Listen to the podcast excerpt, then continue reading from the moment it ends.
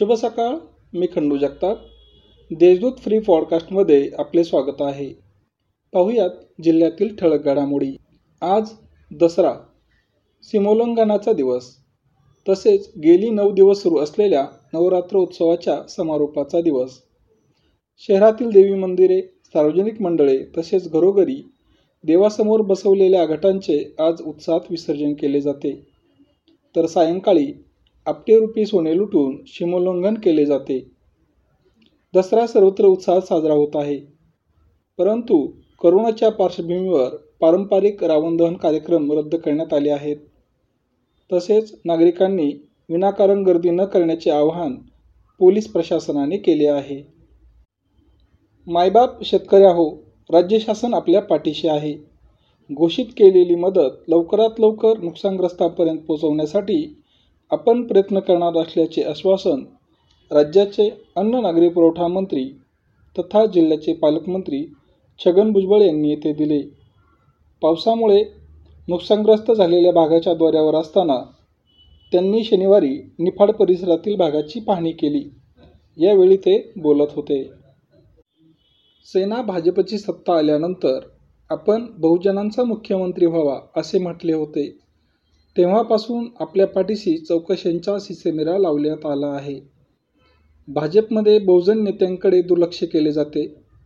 आता आपण टेन्शन घेणार नाही तर टेन्शन देणार असे प्रतिपादन नुकतेच भाजपमधून राष्ट्रवादीत प्रवेश केलेले ज्येष्ठ नेते एकनाथ खडसे यांनी येथे केले. मुंबई येथे प्रवेशानंतर जळगावला जात असताना त्यांनी नाशिक येथे थांबून पत्रकारांशी संवाद साधला.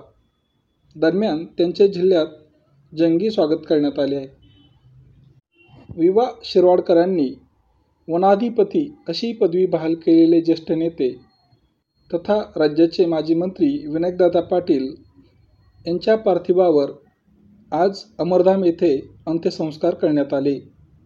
त्यांच्या कदंबवन या निवासस्थानावरून अंत्ययात्रा काढण्यात आली होती. या अंत्ययात्रेत सर्व पक्षांचे पदाधिकारी विविध क्षेत्रातील मान्यवरांनी उपस्थिती लावली होती.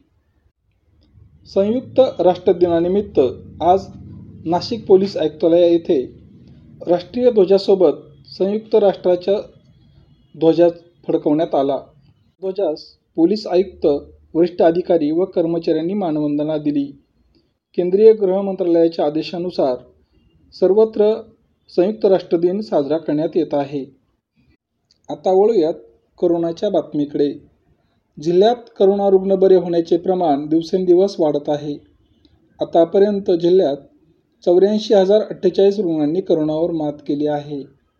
हे प्रमाण सर्वाधिक एक्क्याण्णव पॉईंट सहासष्ट टक्के इतके आहे. दरम्यान शनिवारी दिवसभरात दोनशे सत्तर रुग्णांचे अहवाल पॉझिटिव्ह आले आहेत.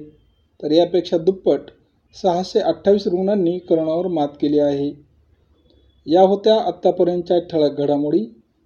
अधिक बातम्या जाणून घेण्यासाठी वाचत राहा दैनिक देशदूत. तसेच देशदूत डॉट कॉम या संकेतस्थळाला भेट द्या. नमस्कार.